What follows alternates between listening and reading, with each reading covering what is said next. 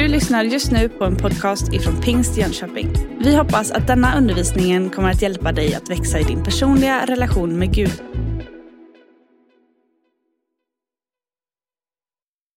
Hej, jag heter Joel Sundström. Eh, tack. Eh, jag eh, har jobbat i den här församlingen tidigare. Jag, eh, just nu så jobbar jag som säljare. Eh, så det, ja, jag vet inte varför jag är här. Stina Wingren ringde och frågade och så vill jag jättegärna predika. Jag tycker det är jättekul att vara här. Det här är min församling. Jag flyttade till Jönköping 2003 och eh, kom från Rikssvenskans högnäste Katrineholm. Och eh, när man kommer hit och bara får vara med i den här församlingen så det, det, någonting hände och det här är nu min hemförsamling.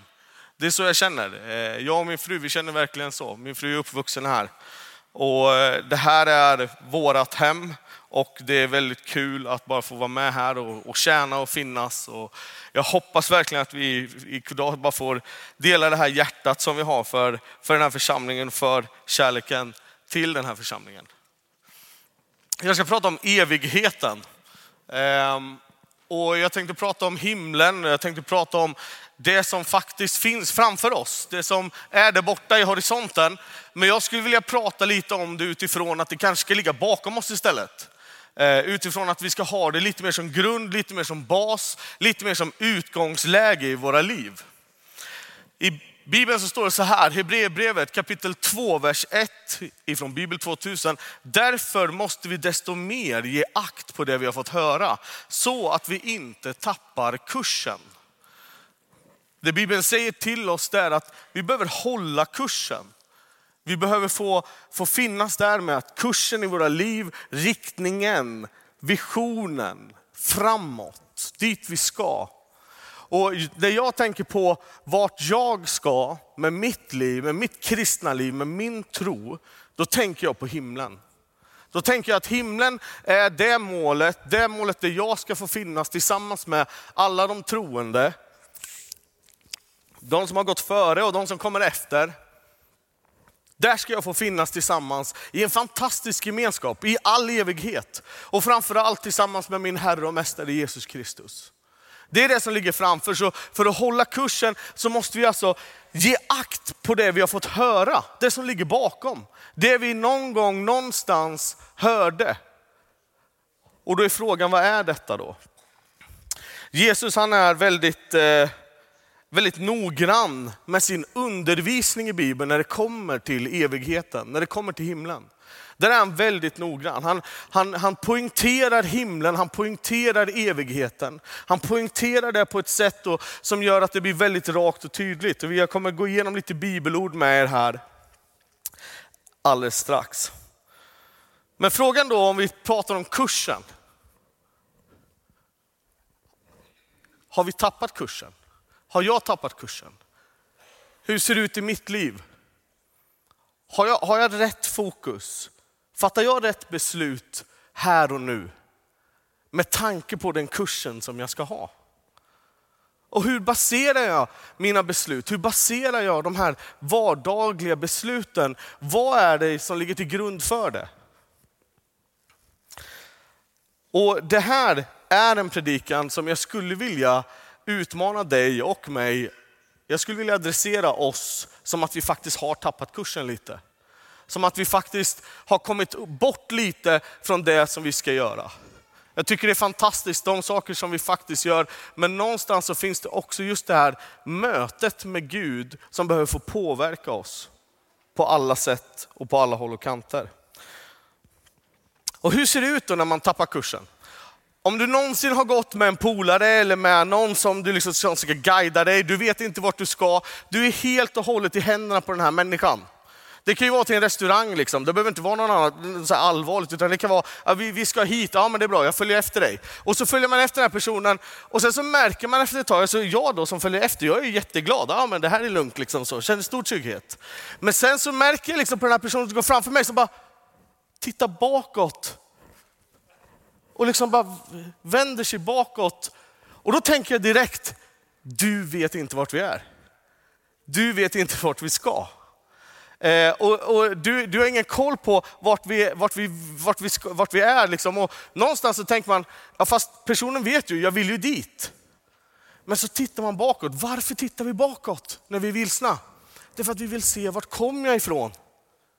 Har jag väl, tog jag höger där jag skulle tagit höger eller gick jag vänster där? Och så tittar man bakåt. Och det är det det här bibelordet så mycket talar om. Om jag tappar kursen, då behöver jag liksom vända mig om och titta, vart kom jag ifrån?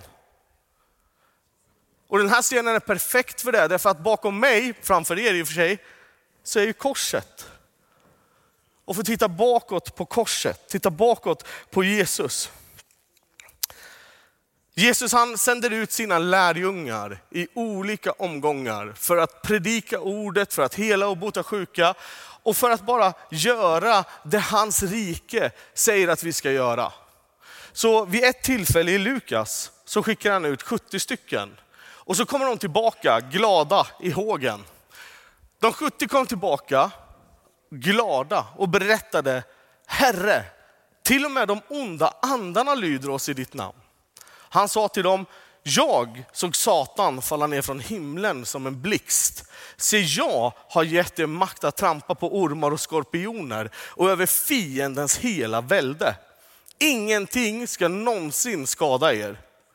Men gläd er inte över att andarna lyder er, utan gläd er över att era namn är skrivna i himlen. Alltså snacka om en smocka. Här kommer lärjungarna och det har hänt så sjukt häftiga grejer. De har varit med om fantastiska saker. Vittnesbördsgrejer. Du och jag, vi älskar vittnesbörd.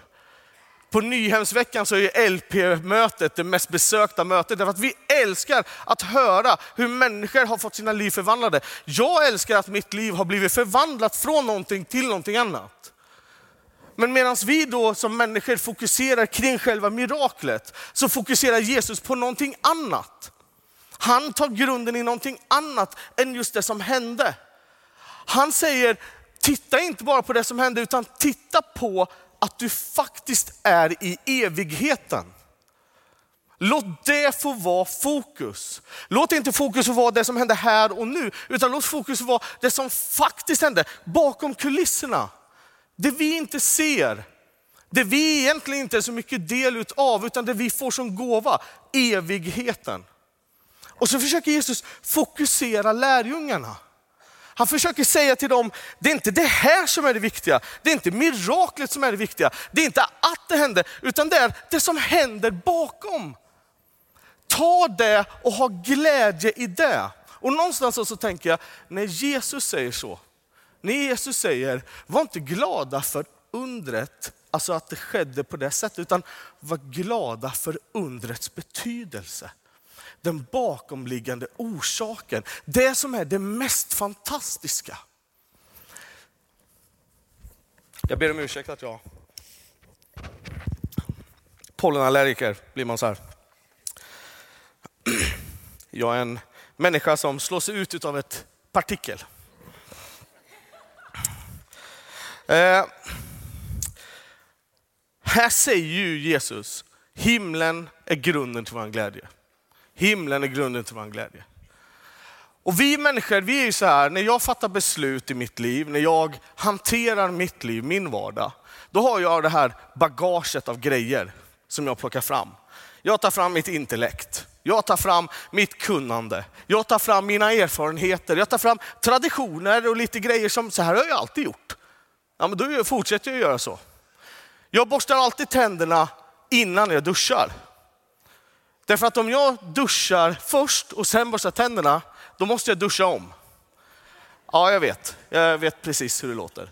Men det är för att jag känner mig smutsig runt munnen. Det är jättekonstigt, jag fattar. Sånt här ska man inte avslöja, speciellt inte inför publik.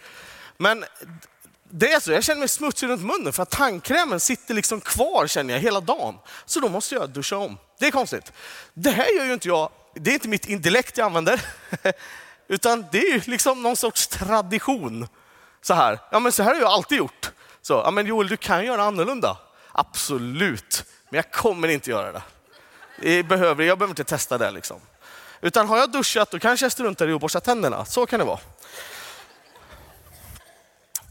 Och då när jag använder de här sakerna i min ryggsäck så fattar jag ju beslut som då får konsekvenser i mitt liv.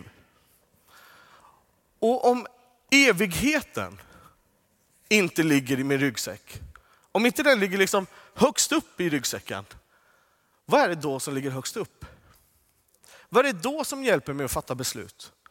Hur jag ska göra med mina pengar, hur jag ska göra med mitt liv, vad jag ska fatta för beslut idag, hur jag ska hantera människor. Och vi är ju alla väldigt impulsiva varelser, liksom. så vi kan ju fatta beslut. Evigheten kan ju ligga där uppe, men så, så greppar man ändå efter den här traditionsspaden liksom. och så börjar man gräva med den. Det kan ju vara så. Vi är ju sådana, liksom. vi har alltid gjort så här, så därför ska vi göra så här. Ja men evigheten då? Ja, jo, jag har den i ryggsäcken någonstans, men, men jag, jag hoppar i den den här gången. Och så fattar man beslut och så blir det trubbel och så blir det konstigheter utifrån att jag faktiskt inte valde att se på det som borde vara grunden i mitt liv. Och Jesus han säger så här, för att om vi tar bort evigheten, säg, säg att vi tar bort evigheten. Säg, säg att vi liksom behåller Jesus. Jesus han kom och han dog för våra synders skull. Liksom. Han tog bort våra synder, fantastiskt. Men så tar vi bort evigheten, vi tar bort himlen. Vi säger att det, att det är så. Och, och eh, Paulus han säger till och med detta i första Korinthierbrevet. Om gäller vårt hopp till Kristus bara detta livet, då är vi de mest ömkansvärda bland människor. För om vi tar bort evigheten från ekvationen kring Jesus Kristus, då tappar det liksom sitt värde. Då hade inte Jesus behövt komma. Är det med? Paulus säger att om vi tar bort evigheten, då hade jag, jag hade inte behövt Jesus. Vad ska jag med Jesus till? Om inte det leder någonstans. Om det bara leder till att det här livet på något enda sätt blir lite bättre, då är det inte ens värt det. Vi är de mest ömkansvärda av människor. Och jag vet människor som har tagit emot Jesus i sina liv, men som inte lever på det sättet att evigheten får vara grund i ens beslutsfattande. Jag vet människor som säger att Jesus är min Herre, Jesus är min frälsare, men jag fattar mina beslut utifrån min vardag, utifrån där jag är, utifrån ekonomi, utifrån mina tankar, mitt liv, mitt seende. Jag har Jesus med mig, liksom, inga problem med det. Och så tänker man inte in att evigheten måste få finnas där. Den måste få ta plats, den måste få göra någonting med mitt liv. Därför att annars så blir vi bara de här som är glada för att det hände ett under och tecken och mirakel här. Wow, vad fantastiskt! Vad gott det är när människor döper sig. Det är fantastiskt att det är så. Men vad händer i evighetsperspektivet i våra liv? Tron hade inte varit det som den hade varit.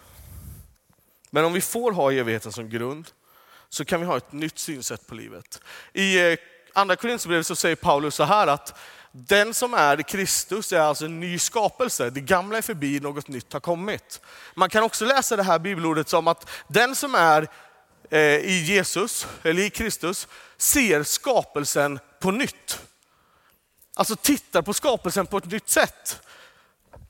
Och, och, då kan det ju vara så att man kanske har den erfarenheten att innan du blev frälst, innan du tog emot Jesus, innan han fick börja påverka ditt liv, då såg du på, på pengar eller på tv eller på Facebook på ett sätt. Men sen så helt plötsligt när du blir frälst, när du blir troende, då ser du på det på ett annat sätt. Varför det? Jo, det är för att Jesus har tagit sin boning. Evigheten har flyttat in. Och helt plötsligt börjar jag fatta andra beslut. Och det är det som märks bland dina vänner runt omkring. Det är därför han säger, men du är inte som du har varit förut. Det händer någonting. Det har hänt någonting. Du påverkas av någonting som liksom inte jag har påverkats av. Vad är det? Berätta. Vad är det liksom? Vad, får, vad är det som får konsekvenser i vårt liv? Och så, och så fattar man att jag måste börja tänka annorlunda. Inte bara för att jag måste, utan för att jag vill. Inte bara för att jag vill, utan för att, för att det, jag bara längtar efter det. Jag kan inte göra något annat. Det börjar bli omöjligt för mig att hantera livet på ett visst sätt när jag går med Jesus.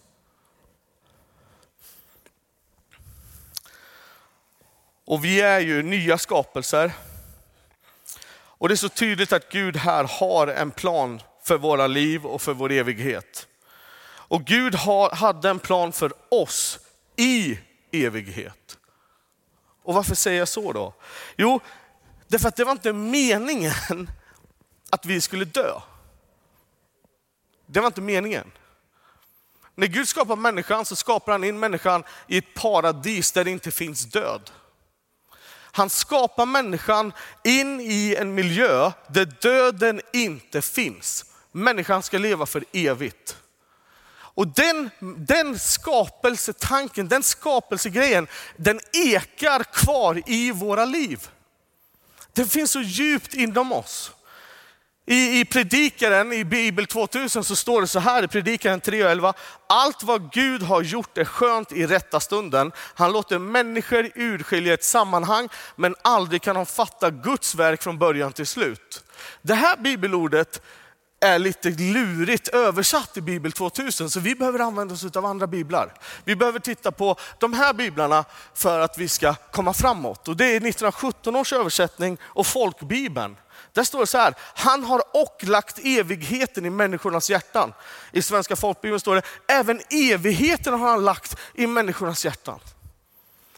Alltså, vi var inte menade att dö. Vi var inte menade för det här korta, kortsiktiga livet med det här korta beslutsfattandet. Vi var inte menade till att fatta beslut utifrån att jag måste få vara lite nöjd nu, det måste få vara gött nu liksom. Vi var menade och skapade för evighet. Och det har han lagt ner i våra hjärtan. Han har planterat det in i oss. Ordet för det här evighet, det är olam.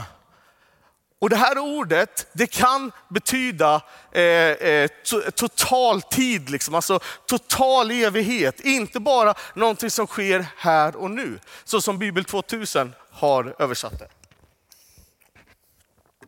Utan det betyder någonting mer.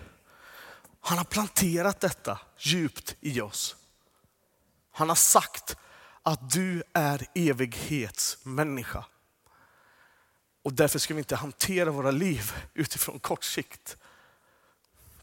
Och vi måste hantera våra liv utifrån det evighetsperspektivet. Han har planterat evigheten i våra hjärtan. I det här bibelordet så, så finns det, det här ordet för hjärta. Det är lebab. Eh, vill du komma ihåg det så säg kebab. Eh, det är liksom, han har lagt eh, evigheten i kebaben. Och det här ordet lebab, det kan också översättas med det inre eller vårat sinne. Alltså, han har lagt det, inte bara liksom som en grej i våra hjärtan som, som mina intressen och, och mina gåvor och mina talanger. Eller, eller oh, det här tyckte jag om, det ligger i mitt hjärta. Mm, eller den här förälskelsen, den var god, det ligger där. Och så liksom så här, han har planterat detta i hela vårat väsen. Det är därför det finns grejer inom oss som, som bara är så, som känns tomt. Som vi bara behöver fylla på. Liksom. Det är därför vi, vi, vi liksom, den här världen bara spinner vidare på att hitta möjligheter och saker och grejer för att bara fylla på det här tomrummet som är inom oss. Fylla på den här evighetstanken. Vet, människor de kan bli så sjukt rika, de kan bli så sjukt framgångsrika, de kan bli så, det, det kan vara succé överallt, de kan komma till de högsta topparna och de, de bästa positionerna. Men sen då? De kan träna sig till den perfekta kroppen, de kan, känna, de, de kan känna att jag har hittat mig själv och jag förverkligar mig själv. Men sen då? Vad händer där? Vad händer när det tar slut liksom? Vad är det vi jagar? Vad är det vi inte förstår? Vad är det vi inte ser? Och här står jag, Joel Sundström, med evigheten som svar på de frågorna.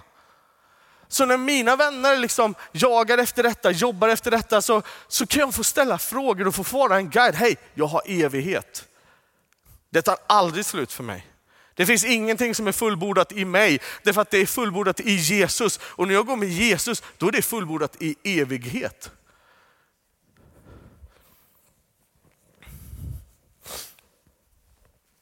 Och det här sinne, vilja, det innersta,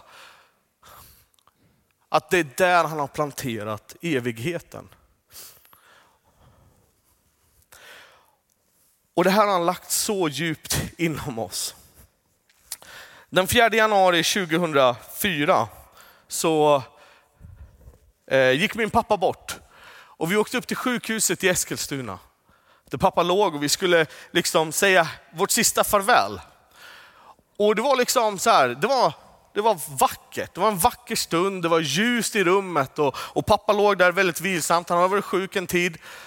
Eh, så det var, för mig var det en lättnad att få se min far få komma hem. Min bön hade varit, Gud ta honom hem. Hem till mig eller hem till dig. Du får bestämma. Men ta honom hem. Se till att han får komma hem. Och där hade han fått komma hem och jag var väldigt glad och lycklig för hans skull. Men när vi, när vi är där och jag ser den här kroppen som ligger där, så kommer den här tanken, det här är bara ett skal. Det här, det här är, det här är en tom, ett tomt skal. Allt som var unikt, allt som var vackert, allt som var speciellt med min pappa, det var inte längre kvar. Det hade lämnat, det var borta. Det fanns någon annanstans, för, för det jag såg där, det var ett skal. Det var ett, ett, en död tingest liksom. Och då någonstans så bara känner jag, Gud, tack för din evighet. Tack för att vi får ha din evighet. Så att vi slipper, för det var inte meningen att vi skulle säga hej då. Det var inte meningen att vi skulle, skulle säga, jag ses, vi ses på andra sidan. Eller vi ses i himlen. Det var meningen att vi aldrig behövde säga de sakerna. Och det är därför Jesus är så tydlig med himlen för oss. Det är därför det blir så tydligt för honom. Det är därför han säger som han gör till lärjungarna. För en dag så ska vi få ha evigheten mycket närmare oss än vad vi har den idag. Och när han pratar med lärjungarna så vill han vara så tydlig med er. Han vill, eller med dem. Han vill vara så tydlig med dem. Gläd er inte över det som är här och nu. Gläd er inte över det. Ni kan njuta av livet, men, men glädjen, det innersta, det måste få vara någon annanstans. Jag älskar att livsnjuta. En glass liksom. Alltså en glass kan vara så himla bra. Jag är laktosintolerant. Så en glass är inte himla, den är, den är inte jättebra liksom. Det, det, kan vara dåligt, det kan rent ut sagt vara jättedåligt. Men, men just där och då så är den ju fantastisk. Och jag sitter där med min mjukglass och jag sitter där med mitt strössel och jag sitter där med noisettesåsen. Och så bara njuter jag och så vet jag, jag bara vet, det bara klingar lite långt bak här, laktosintolerant. Så man bara, åh, strunt i det, jag njuter här och nu. Jag älskar det. Jag älskar att njuta här och nu. Jag älskar att göra någonting bara för att det är kul. Det är fantastiskt, det är jätteroligt att göra grejer bara för att det är kul. Liksom. Och där kan jag vara väldigt självist. Alltså jag gillar att göra det jag tycker är kul. Det är inte så kul att göra det Matilda tycker är kul. Det är väldigt mycket roligare att göra det jag tycker är kul. Så jag älskar det, jag älskar att njuta av livet. Men min glädje, den är någon annanstans. Min glädje är någon annanstans. Om det, det här livsnjutandet skulle få vara mitt fokus, om det, mitt, det skulle vara liksom, ja, jag måste, jag måste få ha den här glassen och den här noisettesåsen. Jag måste få ha det. Då hade, jag, då hade jag ju fattat jättekonstiga beslut utifrån det. Eller jag måste få mitt. Matilda får aldrig sitt, jag måste få mitt liksom. Då hade ju våra liv sett väldigt annorlunda ut.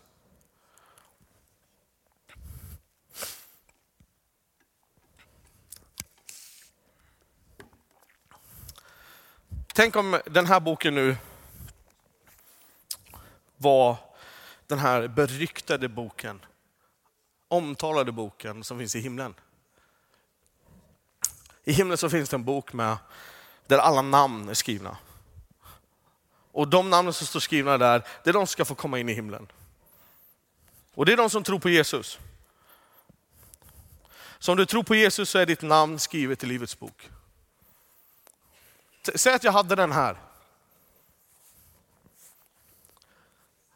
Säg att den fanns här. Skulle inte du vilja veta ifall ditt namn stod här? Och om jag skulle hitta ditt namn i den här boken, hur skulle det förändra ditt liv?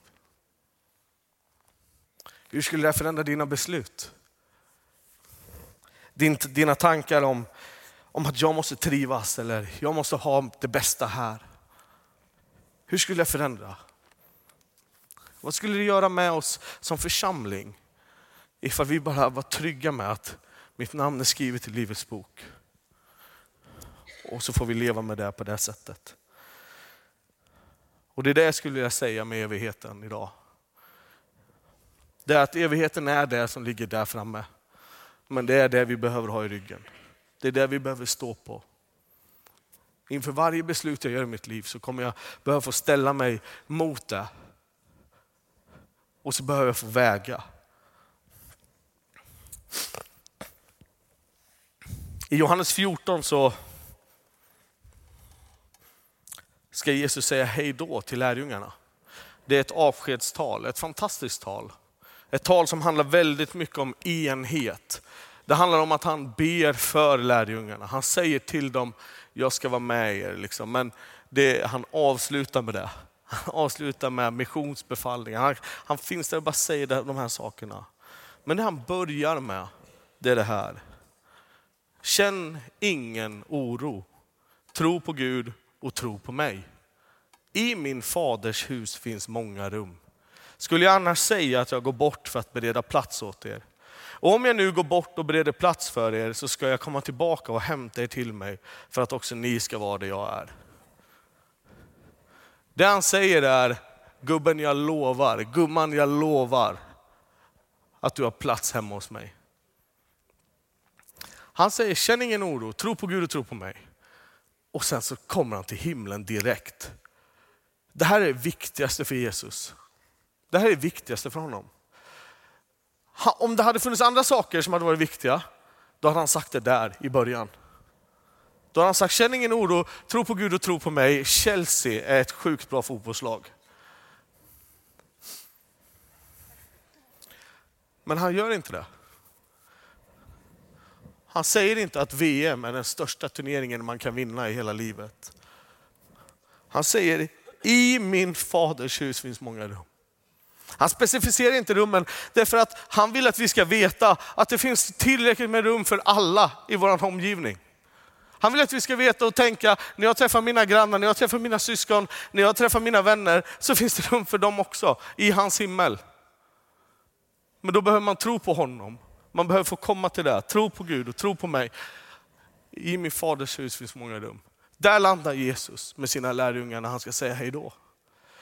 När han ska ge det viktigaste talet till dem så är det där han vill vara. Känn trygghet i detta grabbar.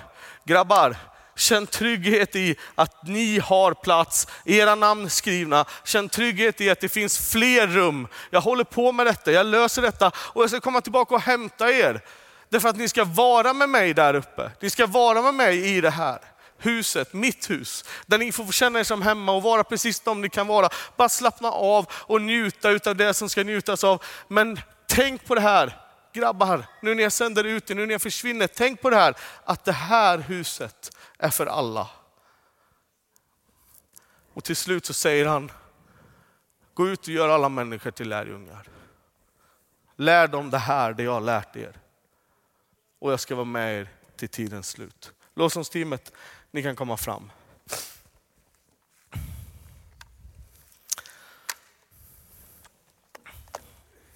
Du kanske lyssnar som inte tror på Gud. Eh, du kanske lyssnar på, på närradion eller på Soundcloud och, och du kanske lyssnar här i salen. Eh, och du tror inte på Gud, du tror inte på, på Jesus, du tror inte på de här sakerna. Och Det som har sagts här har varit lite lurigt. Men det är på riktigt. Och det är han också. Och det är klart att det är lurigt att lyssna och lita på någon som står här framme. Eh, men då kan vi ta ett samtal och då kan vi finnas nära. Och för om det är så att jag tror på Jesus, om det är så att jag tror på evigheten, om jag tar med evigheten som bas och grund i mitt liv, då kan jag också fatta beslut utifrån det. Men om jag inte tror på Jesus, om jag inte tror på evigheten, vad fattar jag då mina beslut utifrån? Hur snabbt tar den vägen slut? Hur snabbt försvinner alla tryggheter och säkerheter och, och, hur snabbt försvinner det här att jag vet att jag vet att jag vet ifall jag ska basera mina beslut på någonting annat än, än Jesus Kristus? Hur snabbt försvinner det? Du kanske lyssnar som har tappat kursen. Du vet, du vet om vart du vill och vart du är på väg. Men du kanske behöver kolla bakåt lite för att få lite bäring. Du kanske måste kolla bakåt lite för att lokalisera korset igen, lokalisera Jesus igen och komma tillbaka till honom lite och säga, jag vill vara med dig. Jag vill jobba utifrån dig, inte utifrån mig. Jag har testat det.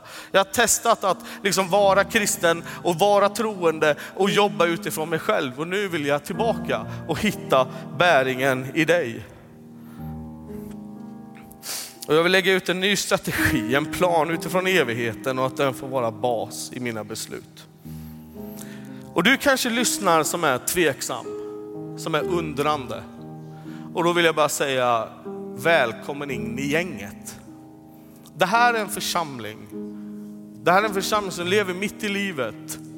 Mitt med alla frågor som uppstår, mitt i allt som är, allt som är kaos och allt som liksom bara finns här. Vi är en församling som vågar att finnas där med alla frågor som finns. Vi är en församling som, som vill bjuda in till att komma hem till oss, till våra matbord och sitta ner och prata om du har frågor. Det är den församlingen som jag vill vara med i och det är den församlingen som jag tror att jag är med i. Och det är den församling som jag vill utmana oss alla att vara. För vi är en församling som, som vågar leva i nuet med evigheten framför men också bakom. Vi är en församling som vågar ta vara på tillfällena. Det fanns en, fanns en artist som kallades för Avicii, Tim Bergling. Och hans familj skrev ett jättevackert brev när han hade tagit sitt liv. Så skrev de ett brev där, där de förklarade att han, han sökte men han hittade inte. Han ville ha tag på någonting. Och den här killen hade spelat ihop en halv miljard på att vara DJ. Han hade nått framgångar och, och, och var väldigt stor inom den här världen. Många, många, många kände till vem han var. Hans musik spelas över hela världen. Men någonstans så tar det slut liksom. Och där vill vi finnas. Vi vill finnas i diskussionen om vad finns mer. Vi vill finnas i diskussionen kring var kan jag gå när jag tar slut. Och därför är du så välkommen till den här församlingen.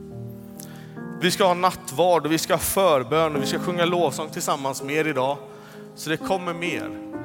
Men fundera på detta medan du sitter här, medan du hör den här låten som vi ska sjunga nu innan nattvarden. Tänk på evigheten. Hur hanterar jag den? Tack Jesus för att vi är